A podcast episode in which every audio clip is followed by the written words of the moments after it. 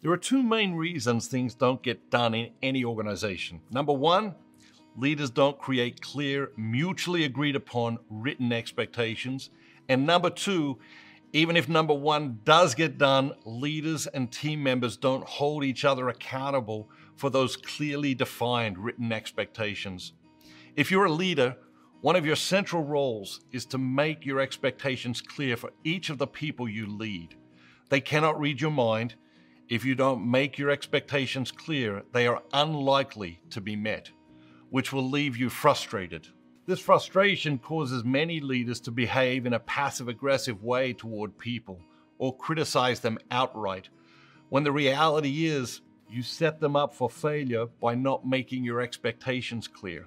Nothing will create an expectations gap and all the negativity that comes with it, like a lack of communication or poor communication. Let's look at it from a deeply personal perspective. Do you know what your leader expects of you? Most leaders think that team members know what is expected of them. And most people think they know what their leader expects of them. Both assumptions are flawed. The result is the emergence of an expectations gap between leaders and their direct reports. These can be extremely damaging to their relationship and the outcomes of their work together. But talking to each other about mutual expectations, which is real communication, leads to elevated relationships, both personally and professionally. When you think about how important it is for each team member to know exactly what is expected of him or her, it's outrageous how little time and energy we spend getting this right. Even when very well considered role descriptions and scorecards are in place, it's amazing how gaps can develop between what you think your leader expects of you and what she actually expects of you.